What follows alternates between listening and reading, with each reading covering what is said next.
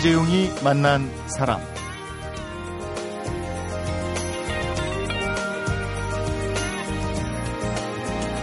현재 우리나라는 세계에서 일곱 번째로 기상 위성을 보유하고 있고요. 기상 관측선을 도입해서 관측 자료를 확보하고 있고 289억에 달하는 슈퍼컴퓨터도 보유하고 있지만 결국은 사람이 하는 일이 기상 예보라고 합니다.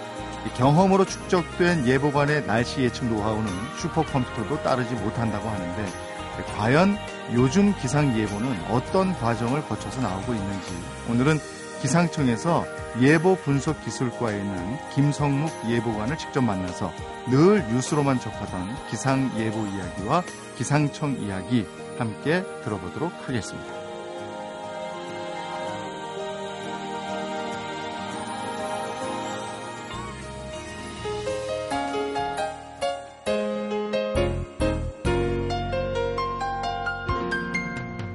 어서 오십시오. 반갑습니다. 네, 반갑습니다. 에, 기상청 예보기술 분석과의 김성묵 예보관입니다.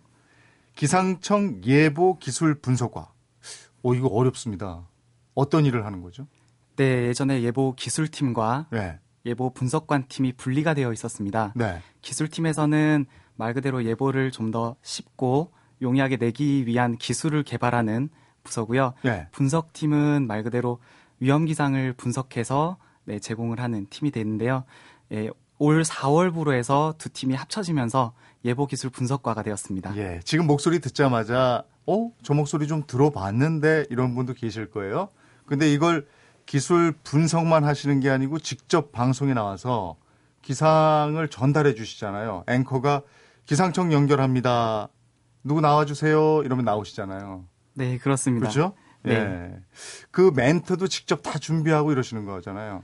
네, 앵커분이나 기자분들이 인터뷰하러 오셨을 때 네. 이제 궁금해하시는 내용들을 우선은 최대한 쉽게 그리고 예 보가 생산되어지는 과정에서 음. 예보관들이 실제로 가졌던 사고의 과정들을 그대로 복기를 해내서 최대한 음. 생생하게 가감 없이 전해드리기 위해서 직접 작성을 하고 네. 있습니다. 저희도 늘 이 기상 예보 관심 있게 보는데 이게 바로 천기 아니겠습니까? 하늘의 흐름. 근데 이걸 말씀해 주신단 말이에요.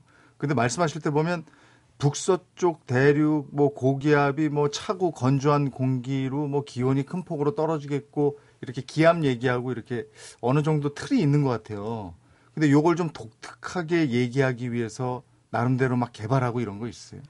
네, 개발을 하고는 싶은데 사실 네. 현실적으로 좀 어려운 부분이 있습니다. 음. 이 계절별로 특정 기압계가 반복이 되기는 하지만 예. 하루하루가 정말 미묘하게 다릅니다. 음. 제가 바둑을 잘 두진 못하지만 네. 바둑이나 인터넷 게임을 하시는 분들이 수백 번 수천 번을 경기를 반복하시더라도 똑같은 경기는 하기가 정말 힘드실 거예요. 예. 저도 이제 예보를 10여 년간 해오면서 정말 똑같은 날씨는 한 번도 겪어본 적이 없거든요. 네. 그래서 매일매일 다른 멘트를 또 준비를 해야 해서 음. 네 조금은 예, 어려운 부분이 있습니다. 예. 기상을 기술적으로 분석하고 이때는 몰랐던 방송에 생방송으로 연결이 되면서 느끼는 스트레스 이런 것도 있습니까? 네. 예전에는 방송에는 원래는 나오지 않고 분석 위주로 하다가 네. 분석된 내용을 직접 가지고 방송에 서게 되면서 네. 카메라 앞에 서게 되는 거잖아요. 네. 처음에는 카메라 기자분과 또 기자분 두 분이 저를 보는 줄 알았는데요. 네. 카메라 뒤에 정말 수천만 명의 국민분들이 보고 계신 거예요. 그렇죠. 예, 제 목소리에 귀를 기울여 주신다는 생각을 하게 되면서부터는 네, 마음가짐도 달라지고 정말 신중을 기하고 있습니다. 저도 TV에서 뵙지만 그 카메라 울렁증은 전혀 없으신 것 같은데요. 아닙니다. 되게 소극적이고 내성적이어서 정말 이악물고 하고 있습니다. 실수담 있습니까? 가장 최근의 실수는 네. 작년 겨울에 수도권에 눈이 좀 많이 올 걸로 예상이 된 적이 있어서 네. 기상청에서 기자분들을 모시고 정책 브리핑을 한 적이 있습니다. 네. 그때 제가 분석했던 내용이나 예보는 아홉 다음 날 9시에서 12시 사이에 눈이 오는 걸로 예상이 되어 있는데 기자분이 질문을 하시더라고요. 내일 출근 대란은 없겠습니까? 라는 음. 질문이었는데요. 네. 어, 그래서 제가 아, 출근은 걱정하지 않으셔도 되지만 이제 출근하셔서 이제 좀 정리를 하시다 보면 음. 눈이 좀 떨어지기 시작할 겁니다라고 했는데 네. 사실 사견을 섞어서는 안 되는 거였습니다. 어. 그 다음날 실제로 11시부터 눈이 오기 시작했는데 음. 9시부터 11시 사이에 전화가 완전 불이 난 거죠. 아. 그래서 그때 당시에 어, 유희동 예보정책과장님께서 네. 근무를 하실 때인데 사견을 섞지 말고 아. 최대한 객관적이고 공정한 예보를 전달해 줘야지 음. 그렇게 생각을 표현해서는 안 된다라고 예, 눈물 쏙 빠지게 한번 혼난 적이 있는데 지금 돌이켜 보면은 그때 그 가르침을 주신 게 네. 저한테는 큰 재산이 된 것 같습니다. 어. 그래도 어쨌든 출근길 대란은 없었던 거 아니에요? 네, 다행히 없었습니다. 어. 그, 저, 기상청에는 어떻게 근무하실 생각을 하셨고, 기상 예보관이 되기를 잘했다고 지금 생각을 하시는 건가요? 네, 어, 처음부터 정말 학창 시절 때부터는 네. 아니었는데 네. 선택의 기로가 몇 번 있었습니다. 음. 막연히 과학자가 되고 싶었고 환경, 우리를 음. 둘러싼 환경에 대해서 공부하고 싶다는 생각은 있어서 네. 지구 환경 시스템 학부로 원래 대학을 이제 아. 들어가게 됐는데요. 네. 그 학부가 2학년이 되면은 전공을 이제 선택을 해야 됩니다. 네. 대기, 해양, 지질 중에 그러니까 어. 바다, 하늘 그리고 땅 중에 고르는 그러네요. 건데 저는 우선 지질이나 해양은 연구도 장시간 역사도 깊고 음. 그만큼 연구도 좀 장시간을 끌어야 되는 부분이 있긴 한데 기상학 쪽인 부분은 불확실성에 대한 예측이기도 하고 네. 예보를 낸 다음 날이면 답이 또 바로 나오잖아요. 음. 그런 좀 피드백이 빠르다는 점에서 매력이 있다고 생각을 하고 네. 네 대기과학을 전공을 했더니 제가 또 남자여서 군대를 가야 되잖아요. 예, 예. 그러니까 기상학을 전공하면 공군에 또 기상장교라는 직책이 있다라고 아. 해서 가게 됐는데 이제 3년 동안 복무를 하게 되는데 네. 2005년 11월로 기억을 하는데 이제 한 반년 정도 제대를 앞두고 진로를 고민을 하게 됐습니다. 음. 그때 에이펙 정상회담이 제가 김해에서 근무할 때 해운대 동백섬에서 열렸거든요. 네. 그 전까지는 왜 몰랐는지는 모르겠는데 깨닫지 못했던 부분들이 비행기를 타고 각국의 정상들이 내리시고 가시, 오가시면서 드는 생각이 아, 내가 내는 예보가 단순히 비행기 뜨고 내리는 게 아니라 그 비행기 안에 누가 타고 계신지 그리고 그 안에 모든 정보들이 하늘을 오가면서 전달자 역할을 하는데 내가 그래도 음. 뭔가 도움을 줄 수 있구나라는 생각을 하게 되면서부터 음. 네, 공무원을 생각을 하게 됐던 것 같고요. 아. 네, 지금으로서는 예보관이란 직업에 대해서는 만족을 하는데 저 자신에 대해서는 좀 예, 만족을 못 하고 있습니다. 배울 게 많다는 생각이 들어서 이제 공군에서는 공항 예보라고 해서 내가 있는 지역 위주로 예보를 냈다면 이제 예보국으로 오는 순간부터는 거의 전국 예보를 예, 검토를 해야 되는데 특히나 제주도라던가 강원 영동 지방이라던가 좀 지형의 영향을 좀 특별히 많이 받는 지역 같은 경우는 공부를 해야 될 점이 예, 많다라는 음. 생각이 들었습니다. 공군 기상대는 본인이 있는 곳의 기상을 추려요? 네, 그러면 더 세밀한 거네요. 네 그렇습니다. 국지예보라고 아, 해서 예. 그 지역에서만큼은 정말로 음. 그 누구보다 뛰어난 예보관이 될 수 있습니다. 아, 그래요? 예, 53회 행정고시도 합격을 하셨어요? 네, 제가 기상청하고는 인연이 좀 특별한 편인데 네. 어, 두 번 입사했습니다. 2006년에 제대를 하고 2007년에 7급으로 먼저 입사를 했었고요. 네, 2009년도에 치러진 이제 행정고시 합격한 이후에 2010년도에는 그 연수를 받기 위해서 잠시 나갔다가 네. 예, 다시 퇴사했다 입소, 입사를 다시 아. 했습니다. 네. 행정고시에 기상직 시험에 합격을 하셨다 이렇게 돼 있네요. 네, 네, 그렇습니다. 어, 그건 다니면서 공부 열심히 하셨겠네요. 네, 사실 7급 입사 전에 제대 네. 후에 신림동에서 원래 행정고시 쪽으로 공부를 하다가 아. 네, 가정 여건상 네, 돈을 좀 벌어야 되는 음, 처지가 돼서 음. 일단 7급으로 입사를 했다가 네. 네, 계속 준비를 해서 네, 마무리를 지었습니다. 예. 지금 예보 기술 분석과에 계신데 거기 기상청에 뭐 예보 정책, 예보 분석, 예보 기술 분석 또 뭐 총괄 예보관실 뭐 이런 거 많은 걸로 알고 있어요. 기상청 얘기 좀 해주세요. 기- 기상청은 어떻게 돼 있고 우리가 알아도 되죠? 그 보안 아니죠? 네, 네, 예, 네. 예. 하는 일을 간단하게 설명을 드리면 자주 접하시는 오늘 내일의 단기 날씨 네. 예보뿐만 아니라 네. 장기적인 예보, 기후라고 하죠. 네. 그래서 기후와 날씨의 차이는 쉽게 말씀드리면 기후는 어떤 천성, 사람으로 보면은 성격이 될것 아. 같고요. 날씨는 그때그때 기분, 음. 화가 났을 때나 예. 예, 좀 짧은 시간적인 특성이라고 보시면 될것 음. 같은데요. 이런 장단기의 기상 예보뿐만 아니라 바다 날씨 또는 뭐 지진이 발생했을 때, 아. 최근에는 우주 예보에 대한 중요성이 커지면서 네. 태양 활동 등도 관심, 관심을 가지고 있고요. 음. 결국은 우리를 둘러싼 환경에 대해서 미리 예측을 해드리고 음. 이게 저희는 희망하는 거죠. 한 분이라도 더 안전하시기를 그리고 음. 피해가 안 나시기를 희망을 하는 건데 많은 분들이 얘기는 하세요. 이제 의사 선생님이나 소방관 경찰관 분들이 사람을 생명을 살릴 수 있다라고들 하시는데 사실 저희도 음. 태풍 옵니다. 할머니 할아버지 밥 매러 가지 마세요. 음. 재난을 미리 네. 예측해서 네, 그러지 그렇습니다. 말라고 해주는 거니까. 네, 특히 낙뢰 천둥번개 칠 때는 산에 가지 마세요라고 하면서 네. 저희도 한 명, 열 명이 아니라 뭐 100명, 1000명도 예, 저희가 살릴 수 있다라는 사명을 가지고 음. 예, 일을 하고 있습니다. 국민의 생명을 지키는 일이네요. 그러니까. 네, 그렇습니다. 그러면 그 기상청에 여러 분야가 있는데 어느 쪽에 일하는 분이 제일 어려우신 거예요? 네, 아무래도 국민분들과 가장 가깝지만 보이지 않는 분들이실 것 같은데요.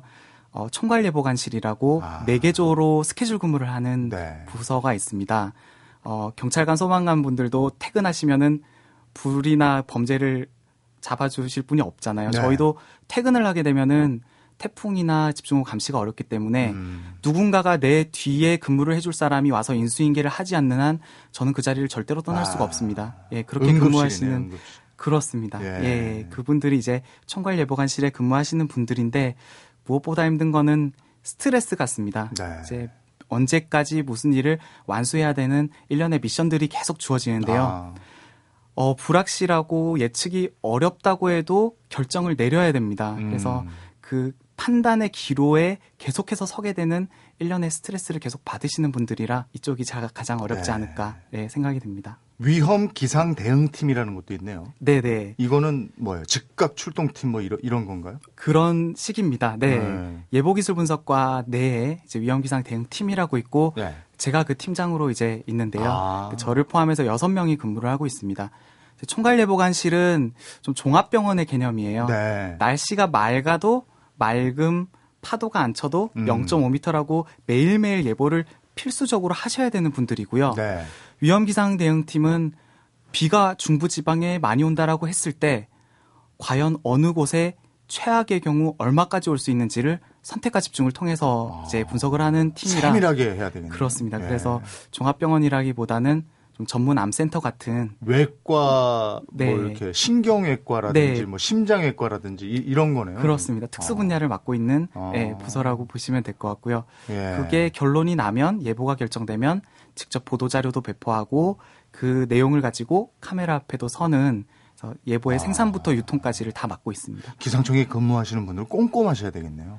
네, 그런 분들이 예, 일을 잘 하시는 것 같아요. 이번에는 에, 우리가 날마다 무심히 듣는 오늘의 날씨, 또 내일의 날씨, 이번 주 주말 날씨가 도대체 어떤 경로를 거쳐서 나오는 예보들인지 그 과정을 한번 따라가 봤으면 합니다. 사람, 시대, 그리고 이야기. 이재용이 만난 사람. 이재용이 만난 사람, 오늘 초대 손님은 기상청 예보기술 분석과의 김성묵 예보관입니다. 기상 예보는 어떻게 정리가 돼서 나오는 겁니까? 네, 우선 쉽게 네 단계로 설명을 드릴 수가 있는데요. 네. 그래서 관측을 해서 실황을 우선 파악을 해야 되고요. 음. 이 관측 자료로 미래 대기 상태를 좀 계산해내는 슈퍼컴퓨터 단계가 있습니다. 어. 두 번째고요. 세 번째는 그 초안이 나온 것을 예보관님들께서 해석을 하셔야 되고요. 음. 마지막에 전달이 되는데 뭐 케이크를 예로 든다면 뭐 밀가루하고 계란 등을 모으는 게 첫 번째 이제 관측 음. 단계. 네. 그리고 뭐 반죽기나 오븐을 통해서 빵이 기본적으로 나오는 게 이제 두 번째 슈퍼컴퓨터 단계. 예. 세 번째는 이제 잘못된 빵을 걸러내던가 음. 데코레이션을 하는 이제 예보관 단계. 음. 나머지 이제 판매 단계가 되는데요.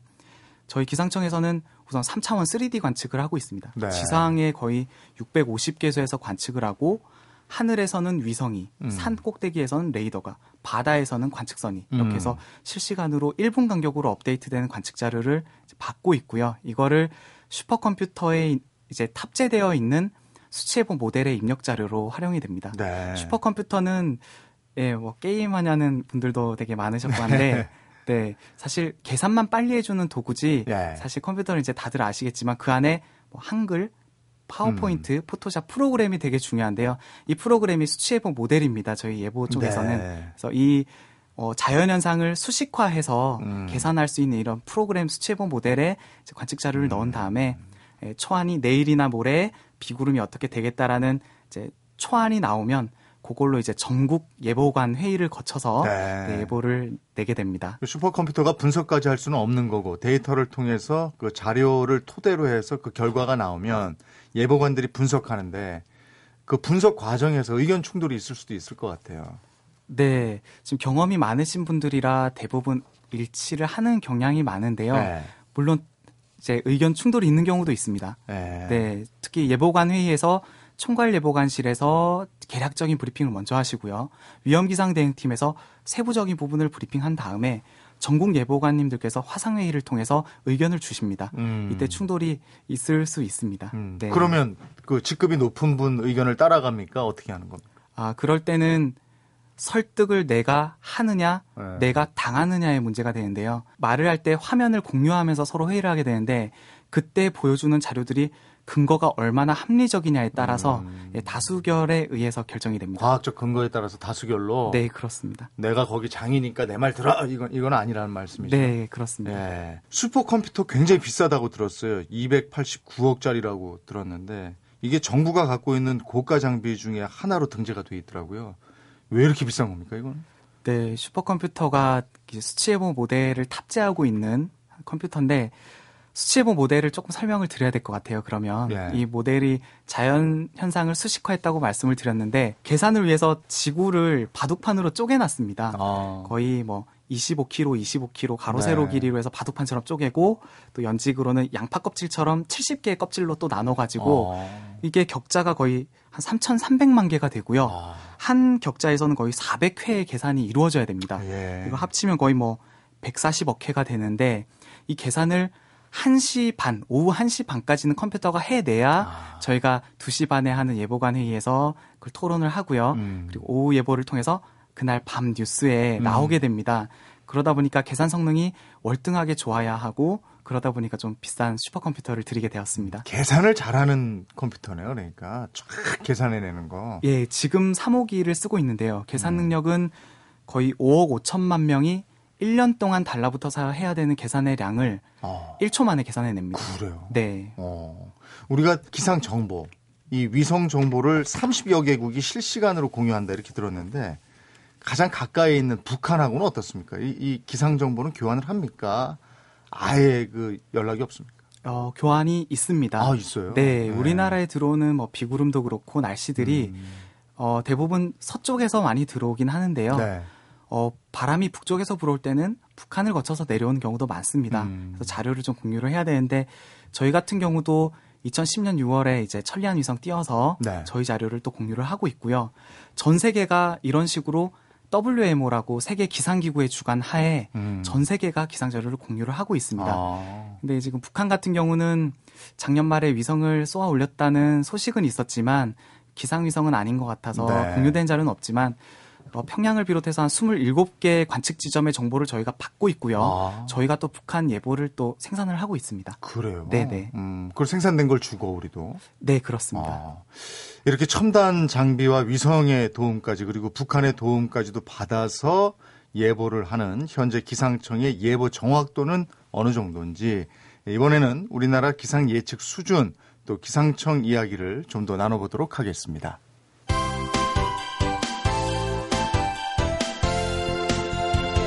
여러분은 지금 이재용 아나운서가 진행하는 이재용이 만난 사람을 듣고 계십니다.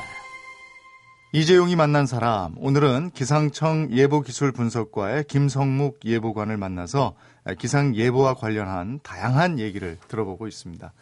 어, 정확도요. 이게 항상 이제 고민되는 거 아니겠습니까? 현재 기상청의 예보 정확도 어느 정도입니까?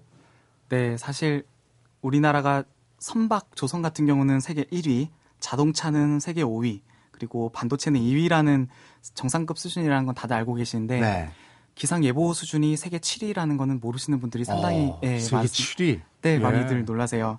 그래서 지금 오늘 내일 예보인 단기 예보는 정확도가 작년 기준으로 약 92% 그리고 어, 지난 15일, 10월 15일부터는 저희가 중기 예보가 일주일에서 10일로 늘어났습니다. 예. 예, 그렇게 시행은 하고 있지만 우선 작년 일주일 기준으로 했을 때는 약 또 한 81% 정도 해서 점진적으로 계속해서 좋아지고는 있습니다. 음. 그렇지만 이제 다들 아시겠지만 뉴스를 통해서 접하실 거예요. 네. 관측 일에 강수량이 최고다. 네. 뭐 사상 최대의 무슨 이런 관측값들이 계속 나오는 걸 네. 이제 접하시게 될 텐데 지구 온난화나 이제 기후 변화 등으로 해서 급값이 계속 나오는 거죠. 그 음. 말은 과거 경험이 있던 예보관들도 경험에는 없었던 현상들이 계속 나타나게 된다는 네. 얘기가 되고 좀 예보가 사실은 점점 어려워지고 있는 실정이긴 한데 저희가 우선은 그거를 노력으로 일단 커버는 하고 있는 상황입니다. 예. 요즘에 하도 장마 때가 아니고 막 집중호우가 막 지역적으로 내리니까 그런 것도 아마 항의 전화 같은 것도 많이 오고 그럴 것 같아요. 네, 네, 그렇습니다. 어, 그럴 때는 어떻게 대응하세요? 최근에는 주 5일 근무도 정착이 되고요. 특히나 저희 예보 정확도를 좀 전에 말씀드렸지만 네. 예보 정확도가 높아지는 속도보다 음. 국민분들이 이제 요구하시는 네. 이제 수요도가 더 빠르게 증가를 하고 있어서 음. 그 갭은 점점 벌어지고 있는 것 같습니다. 특히나 저 프로야구 한국 시리즈 같은 거 하면 네, 네. 그 굉장히 기상청으로 전화 많이 오지 않습니까? 맞습니다. 예, 저희랑 MOU도 맺고 있어서 저희가 네. 야구협회 날씨도 개별적으로 제공은 해드리고 있는 걸로 알고 있습니다. 음.